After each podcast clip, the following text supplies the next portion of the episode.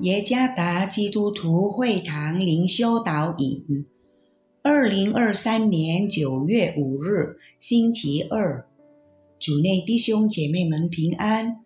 今天的灵修导引，我们要借着圣经耶利米书二十九章第七节来思想今天的主题，一起完成的事工。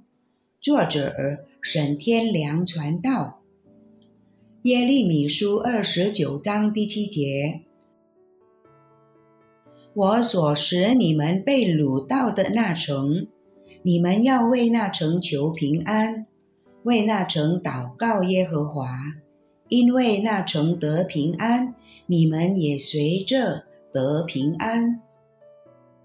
谁能想到？阿拉伯联合酋长国这个曾经贫瘠干旱的国土，如今是一个繁荣的国家，世界著名的旅游胜地。听见杜拜和阿布达比这两个地名，大家就像铁被磁铁吸引。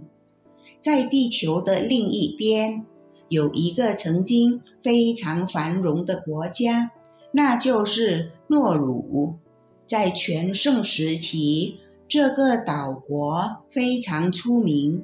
但是如今，它已被遗弃、毁坏、荒废，成为国际囚犯流放之地。这两个国家的情况不同，因为他们的人民对自己祖国的态度不同。今天的灵修经文教导我们，必须为我们居住的城市和民族做两件事。第一件是为他们寻求繁荣安宁；第二件事是为民族祷告。为民族祷告，可能我们经常做，甚至几乎每周都会为此献上祷告。然而，我们是否有为所居住的城市寻求繁荣安宁呢？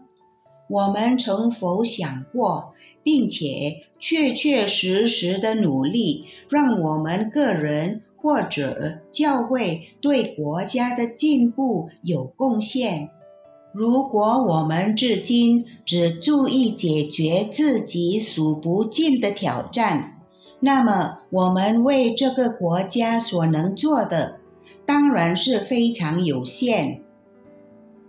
当以色列人被强敌打败，他们被流放异乡，远离故土。当时的以色列人恨恶占领他们国家的敌人，这是合乎常情的。但是，耶利米先知传达了上帝的命令，要以色列人为所在的城市和民族祷告，并且寻求繁荣安宁。我们生活在任何地方都要面对挑战，我们可能有足够的理由拒绝这个教导，但是让我们愿意抽出时间祷告。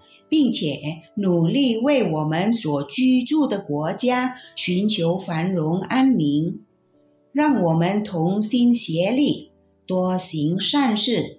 先从家庭和教会开始，然后大家把工作延伸到所居住的城市，直到整个民族。我们分内的工作是准备好自己。